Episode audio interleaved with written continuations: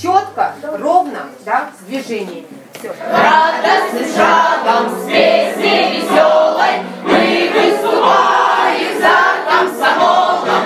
Близится эра светлых годов. Лишь пионера всегда будь готов. Четко. Лишь пионера всегда будь готов. Всем привет, это подкаст «Медуза. Текст недели», подкаст, в котором мы обсуждаем самые интересные, необычные, как правило, длинные и всегда увлекательные тексты, которые выходят на нашем сайте.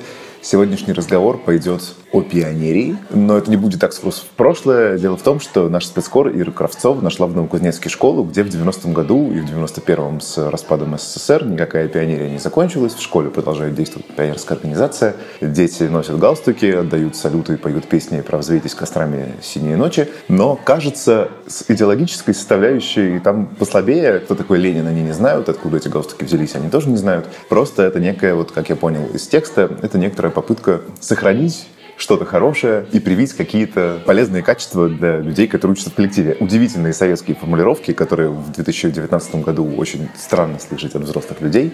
Еще страннее их слышать от детей, которые, очевидно, не очень понимая смысла, их повторяют задорными детскими голосами. Быть октябренком — это значит быть заслуженным ребенком. Октябренок должен делать этот мир лучше. В общем, полный флешбэк. Читайте текст, а мы сегодня с Ирой немножко поговорим о том, что это за школа, почему пионерия там жива, как и, видимо, дедушка Ленин. В общем, вперед! Лишь пионера всегда будь готов!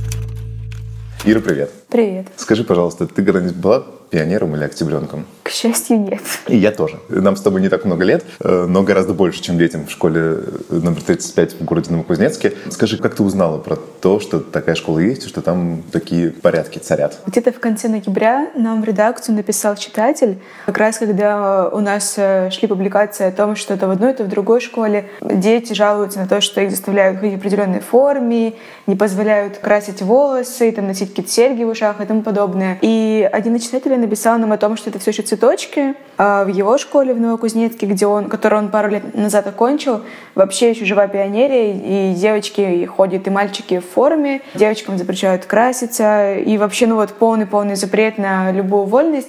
И они поют песни, их посвящают в октябрятов, пионеры, и вот все вот это. Слушай, я все-таки вспомнил историю. Я вспомнил историю про 89-й год, когда я был маленьким ребенком, и мне почему-то мой прадедушка подарил октябрятскую звездочку мне и моей сестре. И я помню, как я испытал глубокое чувство разочарования, потому что это была непонятная какая-то фигня с каким-то Лениным, который не был похож на Ленина. А дедушка всегда дарил очень хорошие подарки, и тут на тебе. А родители, которые при этом присутствовали, испытали чувство глубочайшей неловкости. Типа, зачем? 89-й год, сейчас мы со всем этим разделаемся и сбросим с корабля современности, и дедуля, что ты вообще, зачем? Скажи, пожалуйста, вот родители учеников 35-го лицея в Новокузнецке, они как относятся к тому, что в школе такие порядки? Там же нет, наверное, принуждения, да? Я надеюсь. Да. Там директор говорит о том, что вступать в пионеры октябрята они полностью могут по своему желанию. Если октябрята тоже есть? Да. Там с 1 по 4 класс октябрята, все как полагается, и с 5 класса уже пионеры. Вот, это все абсолютно по желанию. Но родители относятся к этому абсолютно нормально. То есть сам замдиректора говорил о том, что за все это время буквально там пары человек отказались вступать. Одна семья по религиозным взглядам, потому что там у мальчика отец-батюшка в местной церкви, а другой парень просто не захотел, потому что, посчитал, что это как-то слегка абсурдно уже. А родители относятся вполне нормально. Родители сами были пионерами, и поэтому они объясняют... то есть у них такие ностальгические тоже. Вот в нашей юности так все было прекрасно. Да, они говорят о том, что как раз-таки пионерия — это самое лучшее, что было в их детстве. И вот это чудо чудес, что в этом лицее сохранили пионерию, и их детям тоже довелось. Родители тоже очень рады, что я могу стать пионером. Я очень хочу стать пионером. Слушай, я так понимаю, что это инициатива директора школы, которая была бы директором как раз в 90-м году. Да. Но я так понимаю, что она уже умерла, и просто следующие директора продолжают эту традицию. Да, там довольно замечательная история, что бывшая директор по своим идеологическим соображениям считала, что она больше 30 лет правила этой школы, можно сказать,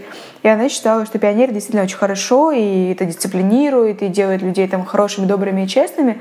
Но интересно то, что после этого там был директор, который буквально меньше года, что ли, правил школы, и он оставил, потому что оставил, он был на посту.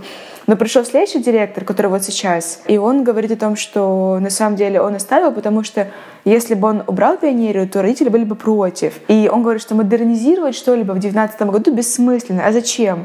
Если есть пионерия, которая довольно хорошо работает уже очень долгие годы.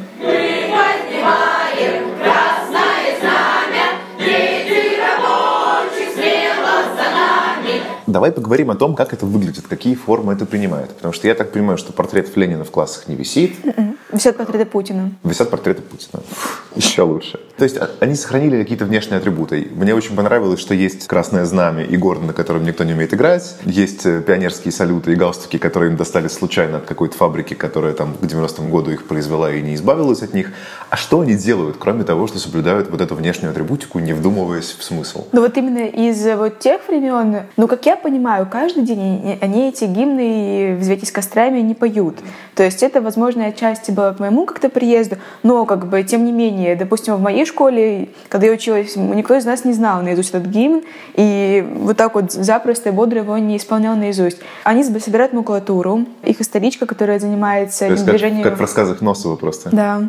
Она гордится тем, что вот у них октября... А когда посвящают в октября, то им дадут листовку на каждую четверть, вот что октября ты должна выполнить. Там навестить ветеранов, собрать макулатуру, там собрать корм животным, устроить мероприятия, провести какие-то исторические линейки. Вот этим они занимаются.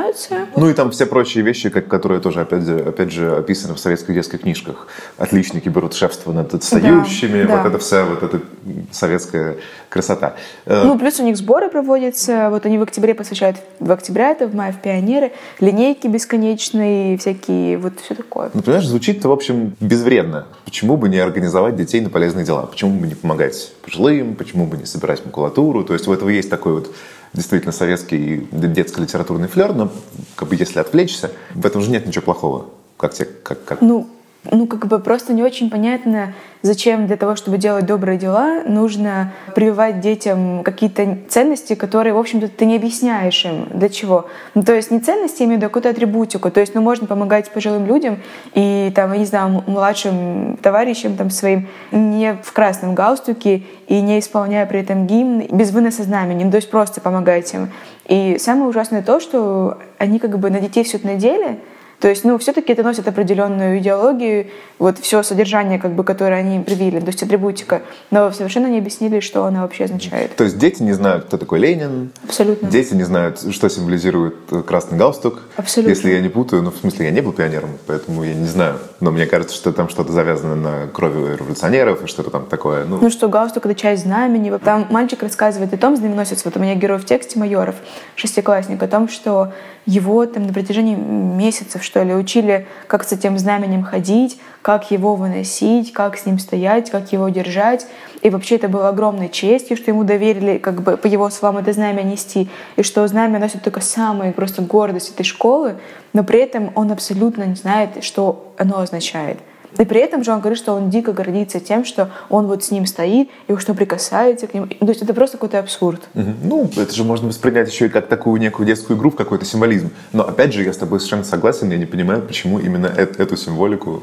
Ну, опять-таки, если уж им все-таки прививают ее, то можно было, наверное, хотя бы довольно подробно объяснить им, что все это означает. Ну, все-таки. Либо не давать им знамя в руки. Ну, как бы... А ты с детьми же тоже говорила, как они к этому относятся? Потому что дети бывают разных возрастов. Понятно, что там одни... В каком-то возрасте им проще все это принимать, и вот у нас такая классная школа, у нас такие интересные игры. Потом, наверное, в каком-то более уже подростковом возрасте многие должны, по моим понятиям, относиться к этому чуть более критически или как минимум с некоторым протестом. Дети, с которыми ты говорила, они что рассказывают? Ну, про знаменосца понятно, он восторженный апологет.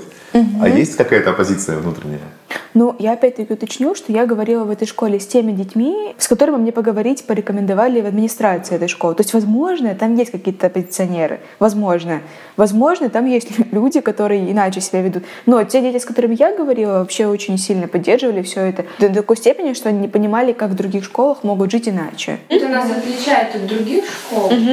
Во-первых, есть дисциплина в школе.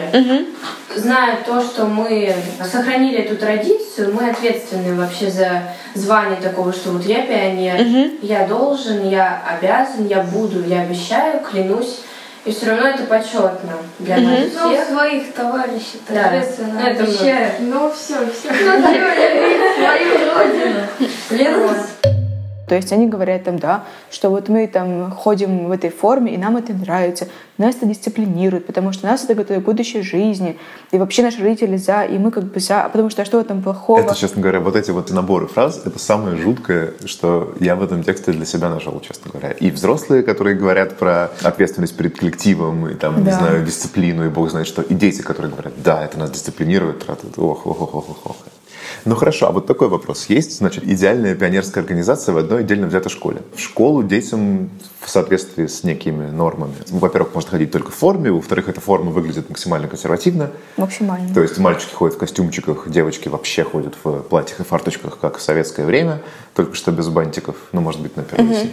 Стричься длинные волосы мальчикам нельзя, макияж девочкам нельзя. Там все очень нормировано. Все регламентировано и нормировано, а потом они выходят из школы и попадают в обычный мир. Или там едут на Олимпиаду и тоже сталкиваются с другими школьниками. Вот в этот момент не происходит какой-то ошибки? Почему мы такие отдельные? Почему мы не как все? Ну вот они говорят, да, что у них в их районе находится тоже еще одна неплохая школа. Есть еще одна плохая школа как раз. И часто бывают стычки с теми, потому что и те, и другие смотрят на них как на странных таких людей, которые типа что-то из себя возомнили. Как они говорят, что эти дети им завидуют, потому что считают, что они такие вот особенные и ходят в форме. А у тех детей из других школ формы нет, и поэтому они считают себя, на их взгляд, обделенными. Такая позиция. А эта школа считается хорошей? В смысле, да, по показателям, там, городским, всему такому? Да. В мэрии города говорят, что школы на хорошем счету, что по качеству образования они вполне себе.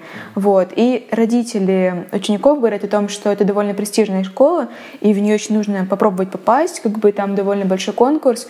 Но при этом есть школы и престижнее в этом городе, но опять-таки вот многие родители отличников оставляют их в этом лицее, потому что вот тут дисциплина и традиции. А возможна ситуация, когда обычные родители, которые не склонны романтизировать и ностальгировать по пионерскому детству, отдают своих детей в эту школу, потому что, ладно, бог с ней, с пионерией, зато главное, что школа хорошая. Да, как раз это мама одного из мальчиков, выпускников, который есть в тексте, Глеба.